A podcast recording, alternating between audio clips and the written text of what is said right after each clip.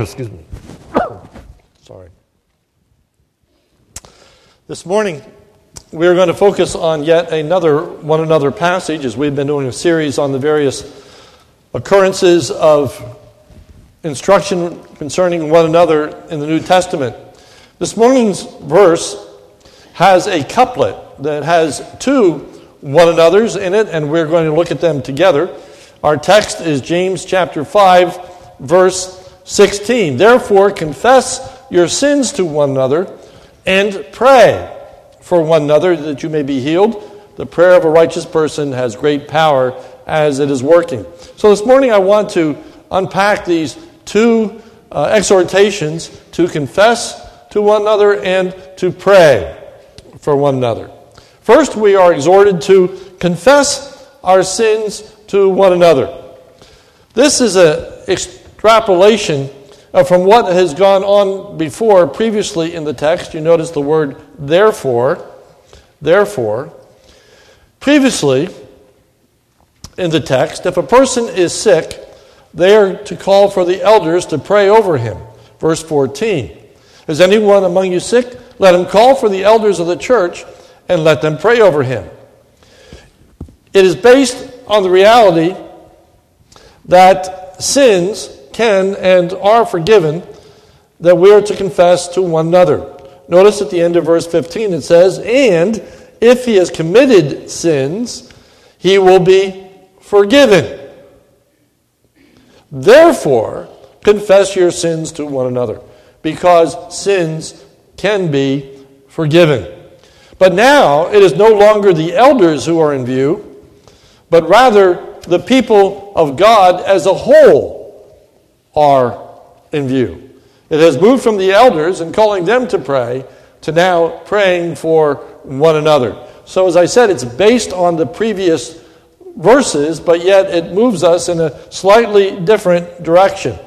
I would also point out to you that our verse says that we are to confess our sins to one another. It's not a priest that is in view here.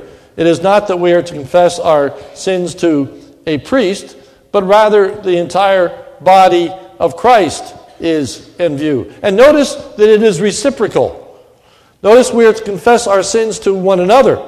Uh, a priest doesn't confess his sins to the people, the people confess their sins to the priest. But in our particular portion of the Word of God, it teaches us that we're to confess our sins to each other. No one being over the other, no one being superior to the other, but rather a mutual confession of sins. But what's going on here? Why is this passage talking about the need to confess our sins to one another? We know that ultimately sin is to be confessed to God. And we can go directly to God through the person of the Lord Jesus Christ to pray and ask for our sins to be forgiven. 1 John 1 9, a very familiar verse, says, If we confess our sins, He's faithful and just to forgive us our sins and to cleanse us from all unrighteousness. So we are able to go directly. We don't need a mediator. We have a mediator, that is the person of the Lord Jesus Christ. There's one God and one mediator between God and man, the man Christ Jesus. So each of us can go directly to God and ask for our uh, sins to be forgiven. So, what then is the role of confessing our sins to one another? The broader context is that if a person has need, they are to be sharing that need with others. And there is a much greater likelihood that we're going to share physical needs before we're going to share spiritual needs. Let me just say that again. There's a much more likelihood that we are going to share with each other our physical needs much more easily, readily than we will our spiritual needs. And yet we are to be willing to confess our sins to one another. So we might ask the question what is confession? There have been many theological explanations as to the elements of confession. I would put you most simply it is to acknowledge and take responsibility for our own sinful actions. It is to acknowledge and take responsibility for our own sinful actions. So, before others, we are to acknowledge and take responsibility for our own sinful actions. Thomas à Kempis gave us a tremendous picture. I love this when, when I read this because I, I love word images. And this, to me, said it all. Now, it's a little vulgar, but Thomas à Kempis said that confession is the vomit of the soul. Let me say that again. Confession is the vomit of the soul. Now, I like that. Okay. Not that I particularly like vomit, uh, nor do I particularly like thinking about uh, throwing up, but nonetheless, it is graphic and it is helpful. It's helpful, I think. For confession is a purging of the soul, it is the bringing up, if you will, of all the evil, misery, and heartache that sickens the soul. It's messy, stinky, and unpleasant. At the same time, it settles the soul and brings relief and healing. Confession is necessary for the restoration of spiritual health and strength. It's the way in which we get better as we confess our sins. But what explicitly should be confessed? The text is not explicit at all. It just simply says, confess your sins. But I would say to you these three things. First, certainly sins that are public in nature and affect the entire body need to be confessed to others. Okay, so those sins that are public in nature and directly affects and influences the peace, the unity, and the life of the church, the testimony of the church, those sins need to be confessed to one another. Then, secondly, sins that are directly affect other people, sins that have brought strife or discord or disharmony or hurt or anguish between brothers and sisters in Christ need to be confessed to each other. And there is really the reciprocal aspect where we are asking each other for forgiveness for the wrongdoing that we have done. And beyond that, confessing sins to one another is a means by which we are making our prayer request known. That desire to be delivered from our sin. It is good to acknowledge the areas of temptation that we often succumb to. It's good to share with other people what our particular struggles are, what our shortcomings are, where we need God's help, where we need God's strength, where we need God's deliverance. We should confess to one another and ask for their prayer for us. So, what should our response be to one who confesses their sin to us? Well, what it should not be is gossip. We should not gossip about people who confess their sins to us. Secondly, we should not condemn those that confess their sin to us. Oh, how could you? Uh, can't imagine that you would do such a thing. Uh, we are not to condemn, but rather we are to pray for them. And we should pray for them without passing that news on to someone else. Uh, we shouldn't then make that a matter of prayer request for others. Uh, it is up to the individual to disclose their own sin. They are to confess their sin. Ours is simply to privately pray for one another, to pray for one another. Obviously, for that to take place, it means that we need to carefully think about who we are going to share our sins, our needs, with? Who are the people that we are going to let in on the innermost recesses of our hearts and minds? We find in this passage it needs to be a person who's righteous, a person who's going to respond in the right way, namely to pray, as opposed to gossip, as opposed to condemn. We need to find spiritually mature individuals that are going to be a help to us as they pray.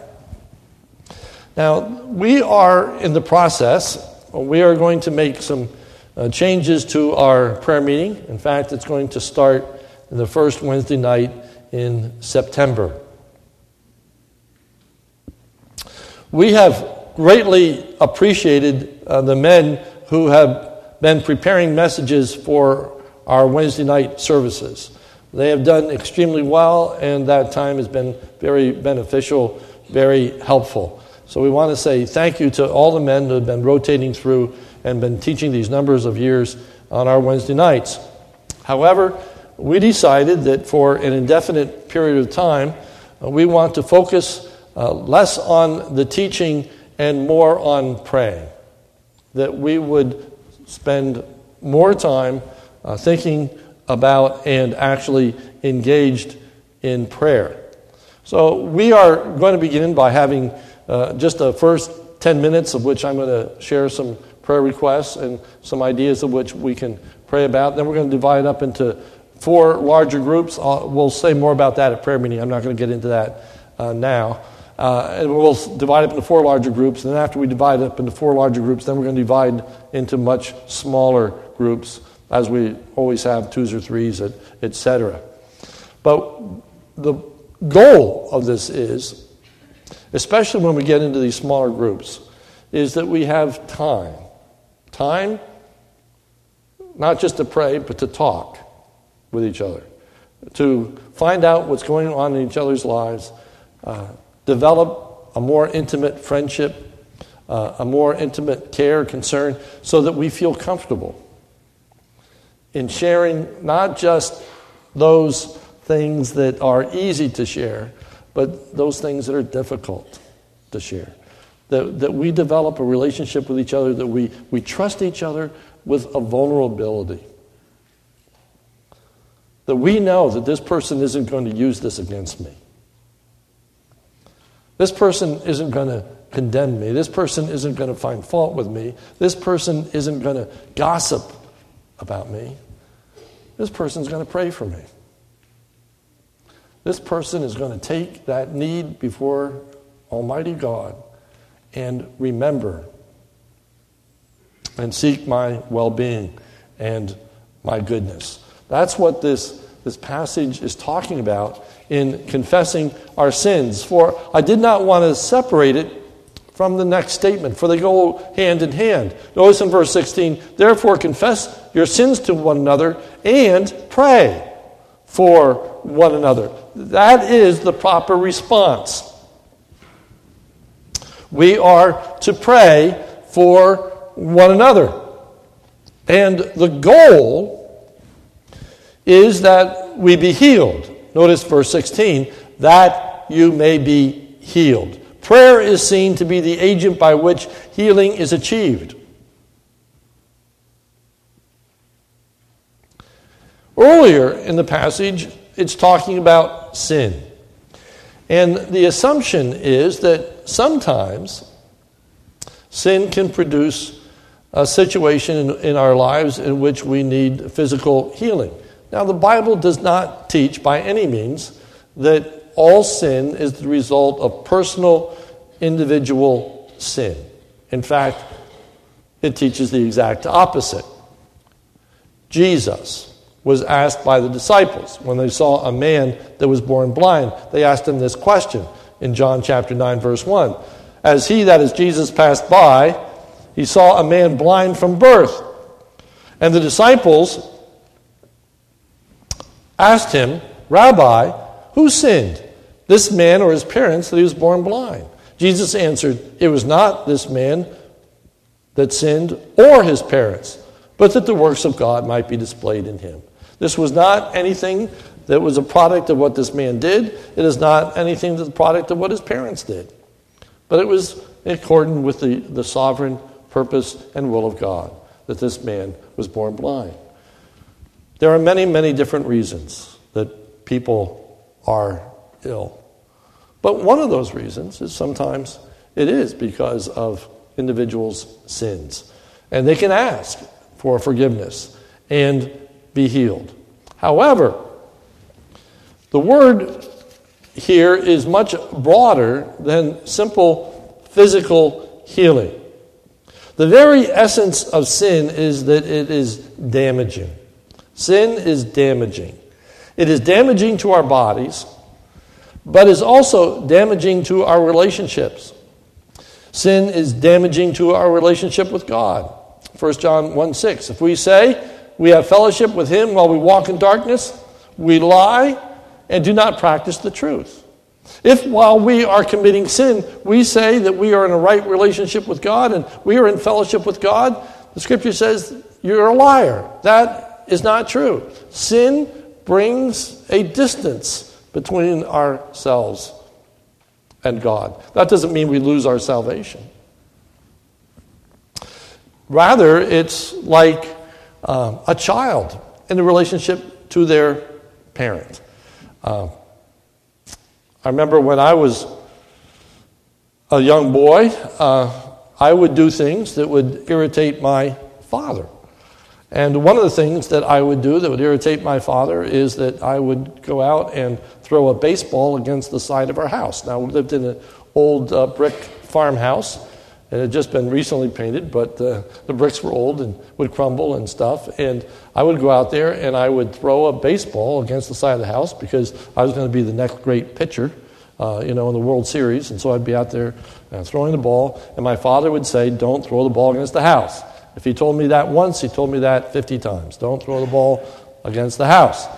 And then he said, Don't throw the ball against the side of the house because you're going to throw the ball through a window. Wow, there's about 12 feet distance between these two windows. I mean, how in the world am I ever going to throw a ball through a window? If I can't keep a ball within 12 feet, I'm not going to be the next World Series, you know, baseball player. So you know, I knew that wasn't going to happen. Well, one day my, my father just lost it, and he said to me, I don't ever want to see you throw a ball against the side of this house again. Notice the operative words. I don't want to see you throw the ball against the side of the house. I listened carefully, okay? And uh, so uh, one day, my, my father was away, and as he was away, I was out and got my baseball ball and I got my glove, and I'm out there throwing the ball against the side of the house. And I don't know how in the world I did it. I threw the ball through a window. Just like he said I would. well, I knew that I was in trouble. Uh, I wasn't looking forward to when my father got home. And um, I put my ball and glove away, and I quickly went out to the barn and started doing work. so that when he found me, at least I was working, okay? And uh, we had this old uh, bridge, we had a creek that uh, ran uh, through the driveway, and I heard the, the rumble of the boards of the bridge, and I knew my father was home. I was dreading seeing my father. Because I knew that I had done wrong. I wasn't looking forward. I wasn't afraid. He wasn't going to say to me, You're done, you're out of this house. I knew he wasn't going to disown me. Okay? I knew that I would live. Uh, I knew that he wasn't going to kill me. But I wasn't looking forward because I know that I displeased him. Sin separates us, sin brings a distance in relationships. It distances us from God and it distances us from each other. The people that we have sinned against. It brings a barrier. We don't feel comfortable around each other. Maybe we've said some harsh words to each other and we feel awkward. Confession brings healing it brings restoration. Therefore, we are to pray for one another that healing takes place. Not just physical healing, but also spiritual and emotional healing. Jesus uses this word, and, and notice these three different references. First, in Matthew 13 15, just listen. For this people's heart has grown dull, and with their ears they can barely hear, and their eyes they have closed, lest they should see with their eyes and hear with their ears and understand with their heart and turn, and I would heal them. The healing them is of this apathy. They have closed their eyes. They have shut their ears. They refuse to hear the Word of God. That can happen. We can grow apathetic. We can grow indifferent to the Scriptures. We can get to the place in our lives where we don't really want to hear what the Word of God has to say. We have dull hearing closed eyes. We need to be healed spiritually. Acts 10, verse 38. Now, God anointed Jesus of Nazareth with the Holy Spirit and with power. He went about doing good and healing all those who were oppressed by the devil, for God was with him. There is oppression, there is the evil one who is at work in trying to undermine the people of God. Tonight, we're going to look at that more closely as we look at the issue with Simon Peter and the evil one desiring to have him to sift him as wheat. We're going to look at that passage in, in rather detail this evening. But the evil one wants to destroy our relationships. But Jesus can heal us. 1 Peter 2:24. He himself bore our sins in his body on the tree that we might die to sin and live to righteousness by his wounds you have been healed. Same word. But now it's talking about this need that we have of dying to sin and living to righteousness. This corrupt spirit that we have, this fallen nature that we have. We need to be spiritually healed. And Jesus Christ died so that we would live unto righteousness, that we would be a different kind of people. That is included in this element of confess your sins and pray for one another so that you'd be healed, so that you'd be delivered. So, if we struggle with pornography, so if we struggle with lust, if we struggle with lying, if we struggle with any particular sin, that God would give us the ability to overcome, to say no, and resist that sin.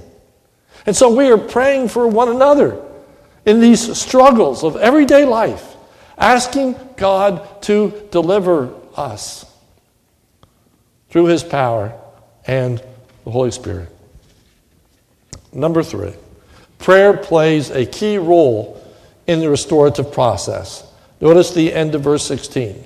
The prayer of a righteous person has great power at its working. King James, the effectual, fervent prayer of a righteous person avails much. Prayer works, prayer is powerful. ESV has great power at its working. The effective agent of deliverance is prayer. Prayer is restorative. Note too that prayer offered by one or two or three is powerful. For notice in verse 16 it says, the prayer of a righteous person has great power. I'm not particularly against prayer chains, I'm not particularly for prayer chains. I say that because I think there is sometimes a subtle misunderstanding and that is that if prayer is really going to be powerful, you need to get a whole bunch of people praying. And the more people you have praying, the more powerful the prayer is. So if you can get 100 people, well, that's a pretty powerful prayer. But if you can get 1,000 people praying, wow, now you have a powerful prayer. But this passage is teaching us that the effectual, fervent prayer of a single person a single person can accomplish much. And then it gives us the example of just one person, Elijah. One person, Elijah, who is praying and brings about a transformation of entire nation. The whole people of God are changed through the prayer of one single person. Let's not get caught up in how many people are praying, but rather let us get caught up in the idea that just one person that is sincerely praying for another person can accomplish great things. For prayer is powerful. Prayer is powerful. It says that the effectual, fervent prayer of a righteous person avails much. Now, you can get caught up on that word righteous and see that as an exception to the rule, okay? as the fine print, if you will, the legalese. I just used some legalese in relationship to my father when he said, I don't want to see you throw another ball against the side of the house. Okay, key word was see. As long as you didn't see me, uh, that's all right. Okay, so now the key word is righteous. The effectual fervent prayer of a righteous person avails much. But who am I? I'm not righteous. Who's righteous? Therefore, now we're back to needing a thousand people praying and so on because nobody's righteous. That's not what is meant. In fact, just the opposite. If you notice James 5:17, it says Elijah was a man with a nature like ours. Elijah was a man with a nature like ours, meaning that Elijah was no different than we are. Or put it conversely, we are no different than Elijah. Elijah was not heard because he was more righteous than we. Elijah was heard because he was righteous in that he prayed. He prayed. Here in this context, righteousness is simply praying. That is the right response to sin. That is the right response to a person who confesses to us. The wrong response is to gossip. The right response is to pray. And the person who does that can have confidence that they are going to be heard by God. Notice the example it gives us of Elijah. Elijah was a man with a nature like ours, no different. And he prayed fervently that it might not rain. And for three years and six months, it did not rain on the earth. Verse 18 Then he prayed again, and heaven gave rain, and the earth brought forth its fruit. That's all it says.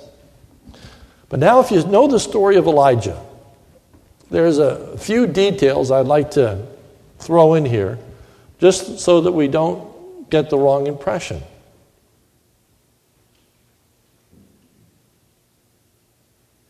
In 1 Kings, you don't need to turn there. 1 Kings 17.1 says this Now Elijah the Tishbite of uh, Tishbe in Gilead said to Ahab, As the Lord the God of Israel lives, before whom I stand, there shall not be neither dew nor rain these years except by my word. 1 Kings 18.1 After many days the word of the Lord came to Elijah in the third year, saying, Go show yourself to Ahab, and I will send rain upon the earth. Ahab was told by God to pray. He was told by God to pray that it would not rain. And then later, God said to Ahab, uh, excuse me, Elijah was told by God to pray that it would not rain. And then Elijah was told by God to pray and it will rain. He was not just coming up with this himself, but he was following the direction of God. The confidence that we have that God will hear us is when we pray according to his will, when we pray what he's told us to pray. Not that we can pray anything, but, we, but when we pray according to what He has told us to do, we can have confidence that He's going to do that. And one of the things that He has told us to do is confess our sins. And if we confess our sins, He's faithful and just to forgive us our sins. We can always pray. for God to forgive us. And we can pray for others that God would forgive them. And God will hear and God will answer that prayer.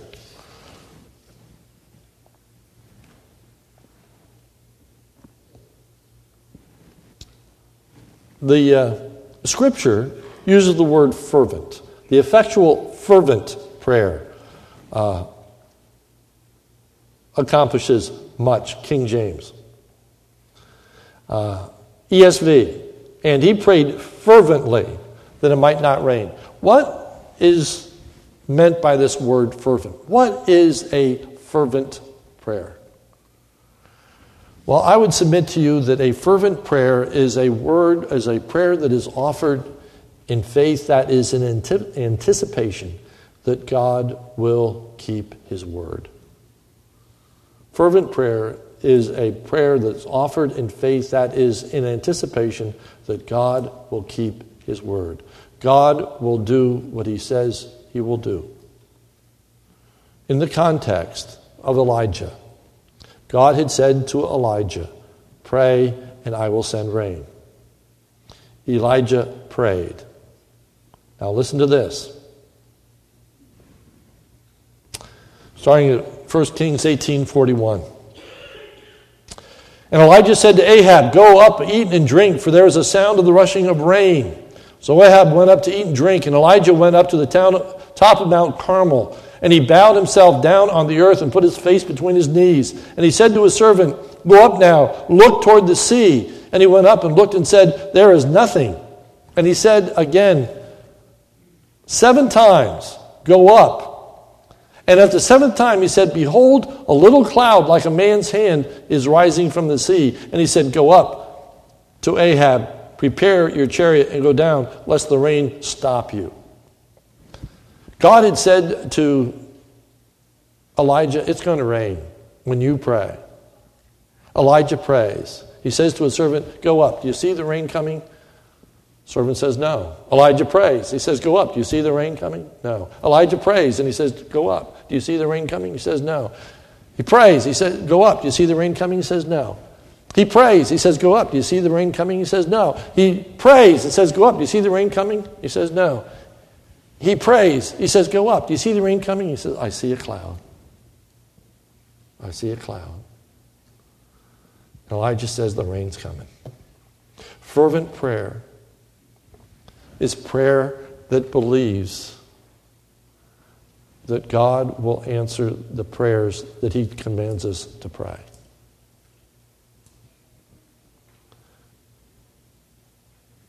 Prayer, fervent prayer, is prayer that's offered repeatedly. Prayer that's offered repeatedly. That we don't give up. That we don't stop praying.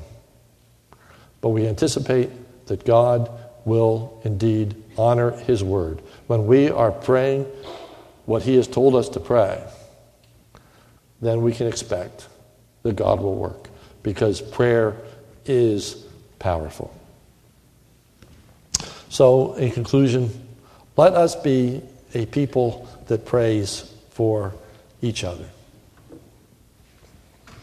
Let us spend time praying for each other. Let us develop in our relationships. We've been talking about encouraging one another.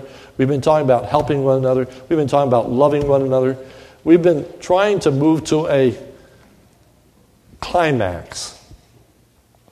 Last week, the climax was that we are to look at the way I treat other people as the way I treat Christ. Here, the greatest climax is in our relationship to one another is that we are so close, so intimate with each other that we will trust each other. The greatest compliment you can give to another person is to trust them. To trust them. Let us be a people that demonstrate through the way in which we relate to one another that people can trust us. People can tell us things.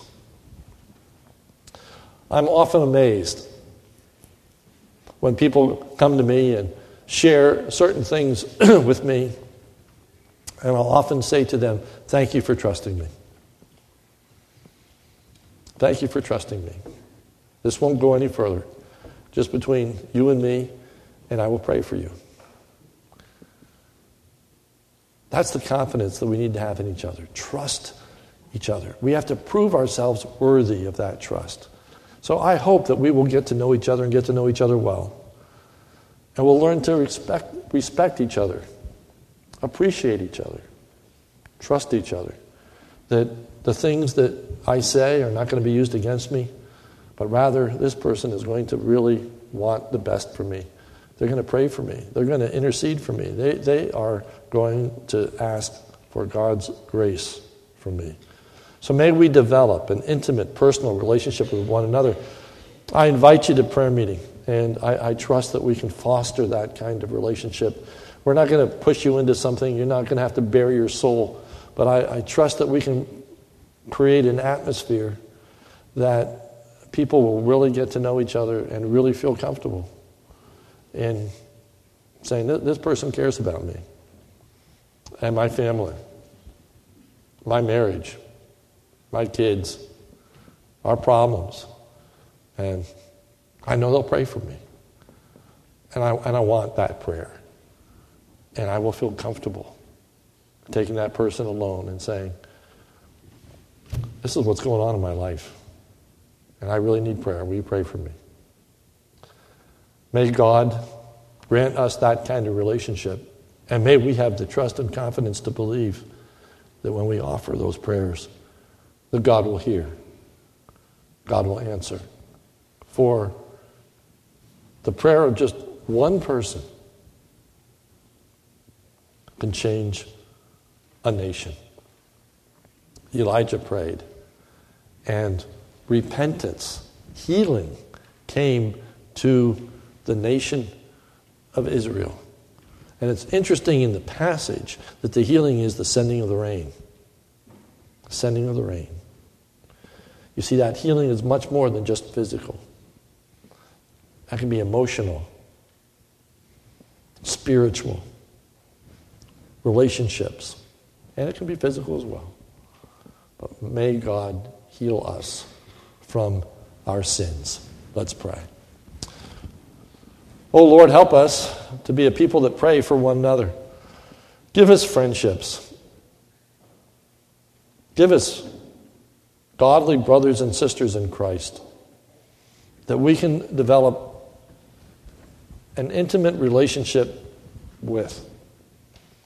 People that we know are mature and are going to be able to handle what we tell them without gossiping, without condemning, without holding it over us in some negative way that would never use what we divulge to them to harm us or hurt us, but only to help us and to pray for us. Oh Lord, grant us people like that in our lives. Help us to be those people in other people's lives. Help us, Lord, to be ready to hear what people have to tell us. May we be ready to explain God's forgiveness to them. May we be ready to extend that forgiveness. Lord, may we be willing to mend bridges, heal relationships, carry difficult temptations and struggles before the throne of grace. Oh Lord, help us to be a praying people for others, and may people pray for us. For it's in Jesus' name we pray. Amen.